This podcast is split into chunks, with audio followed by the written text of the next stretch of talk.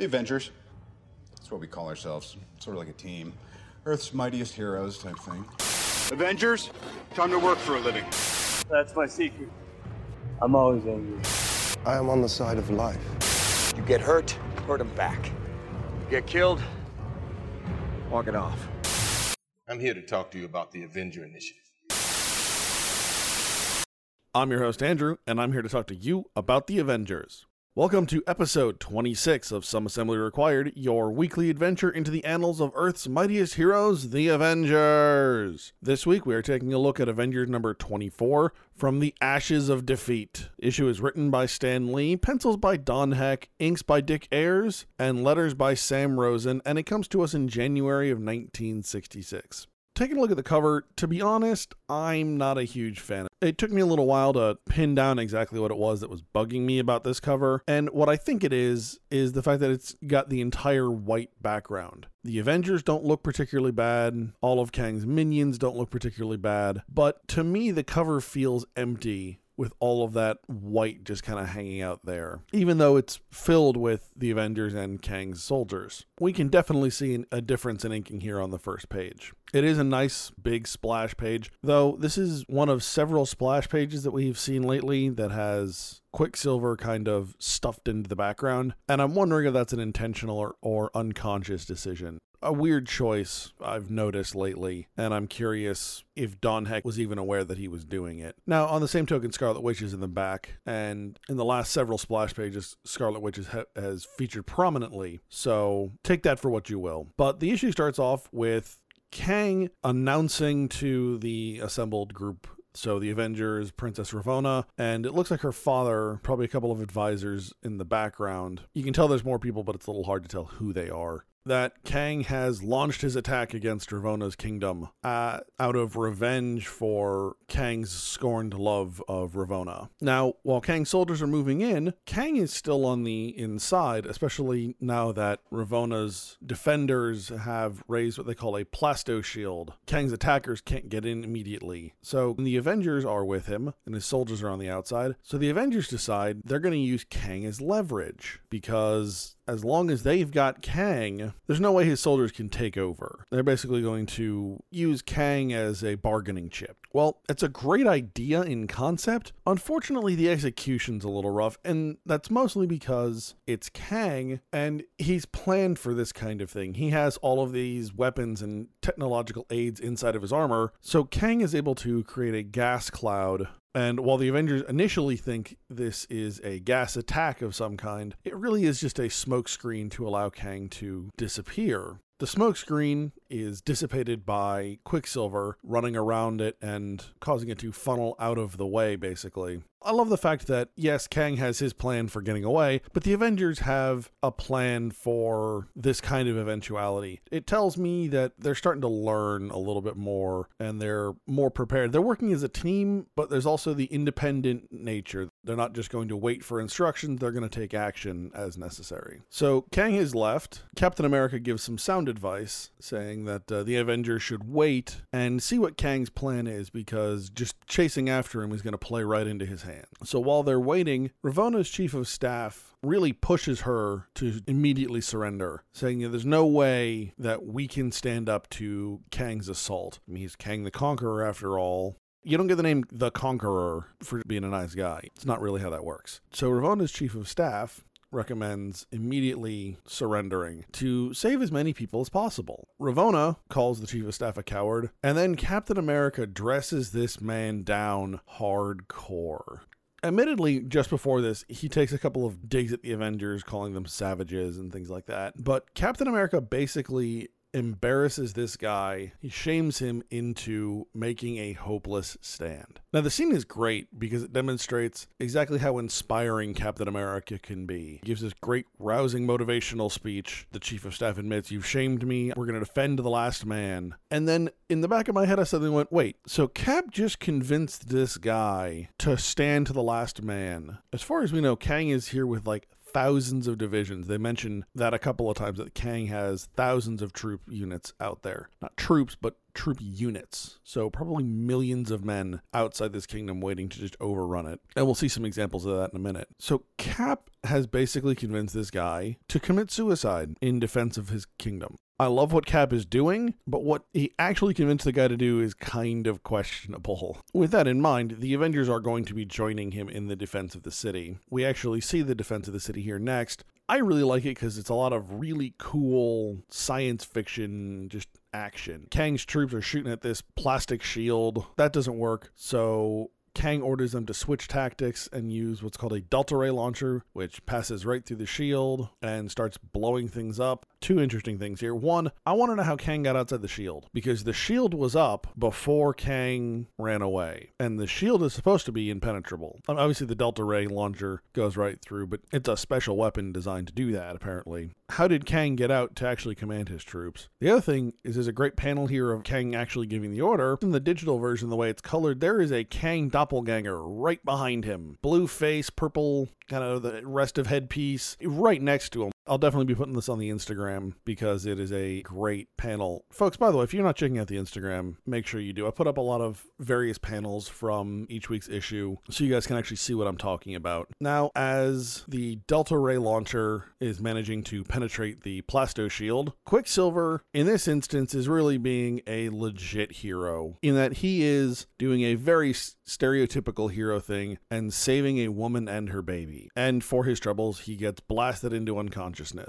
I have really continuously been impressed with Quicksilver in this book. At least from what I have read in modern comics, Quicksilver is usually far more arrogant and a bit more of a blowhard, kind of on the questionable fringe of hero. Coming back to these original issues of Avengers, Quicksilver is really doing his best to be a hero. And he's doing a pretty good job. Although he's not perfect, he's really trying to act as best he can to prove he should be the leader of the Avengers. So maybe this is Quicksilver on his best behavior, but regardless, I'm very impressed with the character where I didn't really expect to be. Quicksilver is now unconscious. The rest of the Avengers have joined the fight at the front, just as Kang's soldiers are able to get through the Plasto shield. And we see them taking a very historical approach. What I mean is that if you're at all familiar with the story of the 300, there's a point before the battle where Xerxes threatens to block out the sun with the arrows of his army. The response from the Spartans is good, we will be able to fight in the shade. In this particular case, instead of blocking out the sun with his arrows, Kang is doing so literally with his troops. They all have these little flying jetpack belt things, and Kang is filling the sky with thousands upon thousands upon thousands of his troops. We only get a, a, single small panel kind of here of that particular image, but it's an impressive idea that we're not filling the skies with our weapons, we're filling it with us. Over the next few panels, we see the Avengers really understanding exactly how outmanned they are. It is admittedly a little jarring because we're jumping all around. Soldiers in the air with their attack on the defenders, the heavy artillery coming in, missile strikes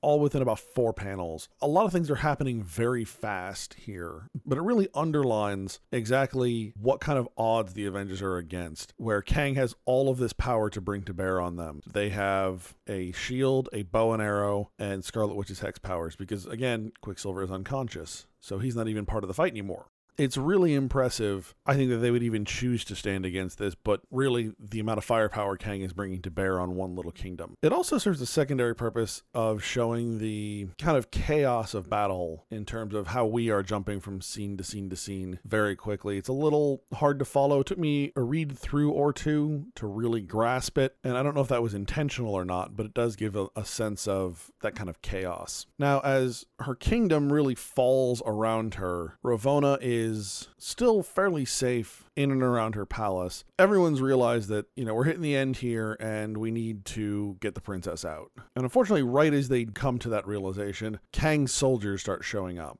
Again, initially the Avengers are doing okay. However, as a demonstration of how much firepower Kang has, while the Avengers are able to easily take down small groups of soldiers, they are just overwhelmed by sheer weight of numbers. And the Avengers and Princess Ravonna are all taken captive. When they have been properly restrained, they are taken before Kang sitting on Ravonna's throne, Kang doesn't really know exactly what he wants to do with the Avengers, so he's just going to put them away in some kind of jail cell or prison and hold on to them until he decides what their fate's going to be. And he may take his time on that when he says, I shall decide their fate at my leisure.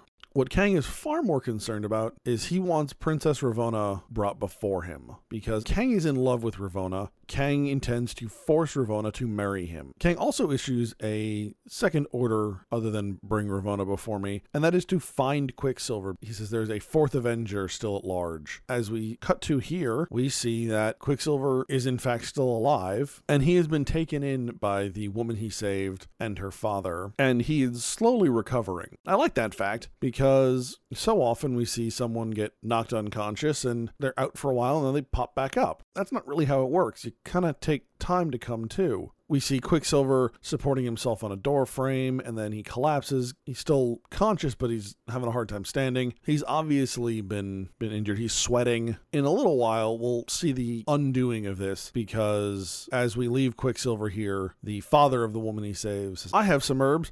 Perhaps they can help quickly regain his strength. And of course, they will, and we'll see that in a little bit. But at least for the moment, I like the fact that when Quicksilver gets up, he's not just immediately back to his uh, fighting strength.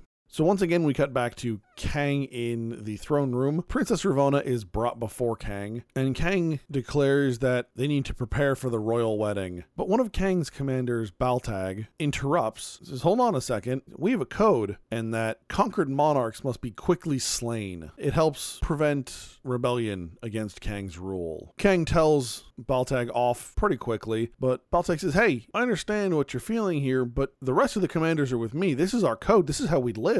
You know, we're not going to make an exception for just this one ruler because you like her. You know, we've been fighting loyally at your side, and we demand that you follow the code you've set up. Kang instead sends them off and gives them a one hour time frame to come and beg for his forgiveness for even insinuating that they may turn against him. Because one of the things Baltag says is that he awaits his decision says, and take heed, tis we who command your legions. Right? There's a very unsubtle threat there of, hey, you know, you may be Kang the Conqueror, but we are in charge of the legions. We run the troops. Course, Kang's commanders don't really take very kindly to this, and they immediately start planning Kang's overthrow. So while this hour is passing, we see Kang in the control room dreaming, fantasizing about Ravonna. He understands what's going on with his commanders, but he says he can't give up Ravonna. This is how much he cares for her. And we can really see it in the art here that this decision is really causing Kang a lot of turmoil inside. He is this massive conqueror, this great warrior, and he's coming to the conclusion that as he's wrapping up his conquest of Earth, it's all fairly hollow. Quite honestly, he's lonely. He possesses all of these great things, but they don't mean anything to him anymore. Conquest for the sake of conquest for a long time was enough, but it's not anymore. Kang wants to fill that with Ravonna. So we're, we're seeing a softening of Kang here, a humanizing of him. That will come into play very soon. And I'll talk about that a little bit more in depth at the end of the issue as to what's going on here. But for now, just keep in mind that Kang is having these feelings, and we are being shown this for a very specific purpose.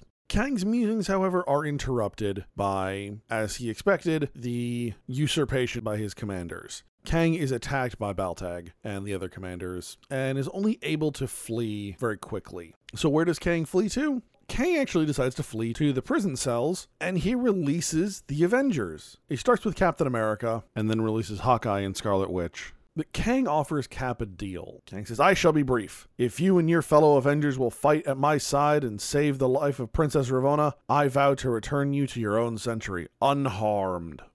Cap questions him on this one. He says, You're not the generous type, Kang. Your legions are in revolt, right? And you need our help. Why not say it the way it is? Cap calls him out on his nonsense. Admittedly, Kang is in part telling the truth. Kang is doing this to save Ravonna. He's also doing it because his legions are in revolt. Cap's not wrong. Kang is very much the pragmatist. While Kang is certainly working for his benefit here the whole time, uh, Kang is only working towards Kang's benefit. If by chance that benefit also lines up with what the Avengers want, then so be it. He's willing to deal with that. He's willing to make a deal. Kang releases the rest of the Avengers. They all head out in a panel that is just drowning in narration, speech, and thought bubbles. There are four speech bubbles, two thought bubbles, and a narration box. That is a lot of text. Now, I mean, a lot of things are going on. Cap is talking to the rest of the Avengers, convincing him to join the plan. Hawkeye is voicing his disagreement with the plan. Cap is thinking internally how he agrees with Hawkeye, but he thinks that Kang will probably keep his word because of his pride. Hawkeye drops the name of Doctor Doom, so Kang reminds us that he's related to Doctor Doom. Is it 100% story necessary? No. It probably could have spread out a little bit or cut down a little bit, but it's a lot of text in a single panel. So the first stop of Kang and the Avengers, like a bad 80s cover band or something, but their first stop is to free Princess Ravonna. The humanizing of Kang, when they do free her, he says, Ravonna, my soul rejoices that I have found you. And Ravonna replies that she's never heard that tone in Kang's voice before, which is true. Kang is certainly more vulnerable than we have ever seen him. And the reality is he's probably more vulnerable than anyone else in this century has seen him. Right? He is Kang the Conqueror. He is this unstoppable machine of violence and conquest. So to hear a warmth, a touching note in his tone is probably fairly surprising to these people. Now that Kang and the Avengers have freed Princess Ravonna, they find their way to a small resistance group that is going to help them take out Kang's commanders and reclaim Kang's army for Kang. And at first, the citizens are not into this, but because Princess Ravonna asked them to do it, they're willing to do it for their princess. So their first stop is an armory, and then their next stop is to take out Baltag. Now, Baltag is aware that Ravonna has been released. The Avengers have broken her out of jail. He starts issuing orders, basically just say, go find the Avengers. Go find the Avengers. Go find Ravonna it's becoming very clear to the other commanders very quickly that Baltag is not at all competent to be commanding this army at this point. Kang is the real brains behind it. They even say Kang would be giving better orders than this. Kang would have very specific instructions. And they've even said, We sided with the wrong man, but there's nothing we can do about it. It's already too late. They're now having to deal with the choices they've made and the fact that they've backed the wrong man just as they are coming to this conclusion, the Avengers and their resistance group break into the palace. This scene kind of reminds me, and I'm also a big Star Trek fan, the end of Deep Space Nine, where Kira and Damar's resistance group is able to take over Dominion headquarters because they have sent all of the Dominion troops out, in this case, rather worse thing, to go wipe out all the Cardassians because the Dominion finds them disloyal. But the idea that this very small resistance group is able to break into the headquarters of this group because they have basically left themselves undefended. And that's exactly what Baltag has done. He has very few troops. He sent everyone else out to go find the Avengers. Well, it turns out the Avengers found him him. The Avengers, along with Kang, manage to push back what few defenders there are. Kang gets to his controls, destroys all of the heavy artillery that Kang's troops brought with them so that it can't be used against him now. And between the Avengers and Kang and the resistance fighters, they completely overcome any resistance, push into the throne room, only to find Baltag and the other commanders already having been apprehended by none other than Quicksilver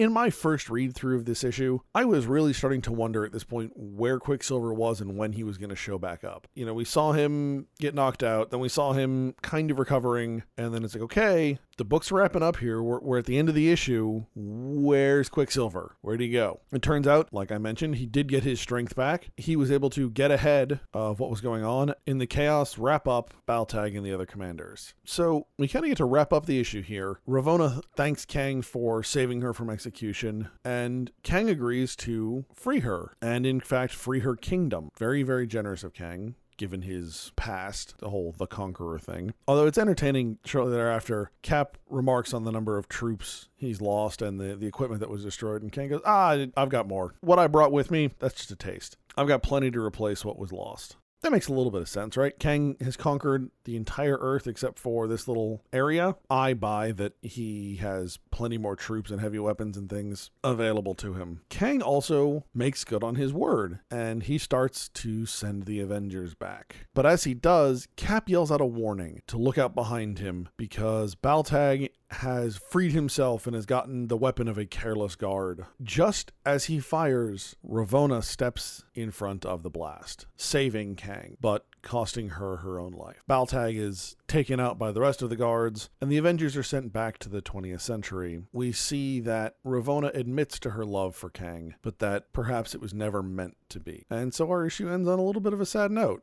Overall, here, we get a ton of character depth added to Kang. We find out that Kang is willing to do almost anything for Ravonna. The fact that he defies his own code and then defies his commanders and finally sides with his enemies in order to regain everything, in order to free Ravonna and prevent her from execution, is huge. It goes to what I was talking about earlier about Kang being a pragmatist. Yes, everything Kang did was in his own interest, saving Ravonna so he could marry her, siding with the Avengers to take back his army. All of this is in Kang's best interest, but he is willing to give other people what they want in order to get what he wants. Right? He gives Ravonna her freedom, he gives her her kingdom back, he sends the Avengers back unharmed. All of these things are things that don't necessarily align with Kang's ultimate goal of conquest, but in the moment, they line up well enough with what he needs to accomplish the immediate goal of regaining his army and preventing From being executed that he is willing to make the deals he needs to. The other thing I want to talk about, with, especially with Kang here, is the way we've seen him humanized in this issue. Half of the reason that they start making Kang more relatable is so that when Ravonna sacrifices herself at the end here, it doesn't seem all that out of place because Kang isn't really perceived as the villain at this moment. So this is a continuation from last issue. Last issue, Kang is absolutely the villain. No question there. But because of the things in this issue that are done to make him more human, he's not the protagonist of the story that really still is the Avengers, but he is less of the villain and more a supporting character. The other reason is to make it more palatable for the reader for the Avengers to join forces with Kang. If Kang is this ultimate villain, this pure evil that the heroes are trying to fight, if you don't step that back a little bit, it makes it very difficult for the reader to believe that teaming up with that character is something that their heroes would do, common cause or not. If you don't, one of the things that you'll be waiting for is the constant, the you know, curse your sudden but inevitable betrayal, to quote Firefly. The reader is going to be constantly looking for that. And when you don't have that in the book, I think the reader is looking for something that isn't there and they're going to miss really quality things that are there because they're reading into things too deeply or they're ignoring other bits because they assume he's lying or something to that effect. So looking for that sudden and, but inevitable betrayal distracts from other elements of the story. When it comes to the art in this book, I'm still really enjoying it. What I will say is there is a noticeable change I don't mean to sound too negative here, but it's not for the better now that we've gone back to our standard art team with Don Heck and Dick Ayers. That is not to say that Don Heck and Dick Ayers do not do a very good job on this book, because they do. But the fact of the matter is, the last four issues have been inked by two of the biggest names in comic books, hands down Wally Wood, John Romita Sr. Those are two huge names in comics, two very, very, very skilled artists. So when you have the all star team working on a book like that, when you go back to your standard guys, you feel the change, you notice the differences. Now, as a side note to this issue, you can't see it in the digital version. There is the, the letters column in the omnibus versions, and I have some other references that have informed me of this. But in the bullpen notes for this issue, Marvel announces the hiring of fan turned writer Roy Thomas. Now, this is important because in 11 issues, Roy Thomas is actually going to take over writing the Avengers. He will be an editor for Marvel for a little while, and then he will actually take over the editor in chief role from Stan Lee when Stan becomes Marvel's publisher. So, starting with issue number 35, Roy Thomas will be writing the Avengers, and Roy Thomas is known for writing a lot of other stuff. He writes Conan, he writes the Star Wars comics for a while. Thomas just does a fantastic job for Marvel for a number of years, and so it's fun to see the first announcement of, of Roy Thomas joining Marvel. I believe actually the first announcement was in a Fantastic Four issue, but it's it's fitting to get an announcement in the Avengers since he will be a longtime Avengers writer. Also, a couple of quick but rather wonderful announcements. First of which is that I will be hosting a panel at Tidewater Comic Con this coming May 13th and 14th in Virginia Beach, Virginia. I will be hosting a panel specifically on a brief history of the Infinity Stones because, well, with the Marvel Cinematic Universe slowly working its way toward Infinity Wars next summer, and with the Avengers being heavily tied into the history of the Infinity Stones, I figure this is about the right time to go ahead and dive into that. The panel schedule has not yet been announced. However, when it does, I will make sure to let you all know, and I hope to see you all there. The second announcement is more of a future heads up. My wife and I are very pleasantly expecting our first child in late July. Now, what that means for the podcast, we haven't exactly worked out yet, as my wife has become more pregnant and less able to do other stuff around the house. She has taken over the editing duties for Some Assembly Required and the other podcast, which I am a co host of, Therefore I Geek podcast. So, obviously, with a newborn and her personal recovery. There will be some effect on the podcast yet we haven't quite figured out. I'm hoping to get a few episodes ahead shortly before our child arrives so that we can have a minimal disruption in episodes. And I will let you know when we get closer uh, what that disruption will look like, but it's probably going to be in the neighborhood of two to three weeks. Just letting you guys know that. As proper nerd parents, we have been calling our son Groot until he is born. That's what happens when the Guardians of the Galaxy 2 trailer drops about 2 days before the first ultrasound. Is I have little Groot stuck in my head nonstop for several days and well, that's what happens. Remember, you can find us at AvengersAssembly.com. You can follow us on Facebook, Instagram, and Twitter. And you can find this podcast on iTunes, SoundCloud, and YouTube. If you'd like to be a part of the conversation, send your questions and comments to Andrew at AvengersAssembly.com. Next week, a classic Marvel villain joins the book for Avengers number 25. Enter Doctor Doom. All right, hey. All right, good job, guys. Uh, let's just not come in tomorrow. Let's just take a day. You ever tried shawarma? There's a shawarma joint about two blocks from here. I don't know what it is, but I want to try it.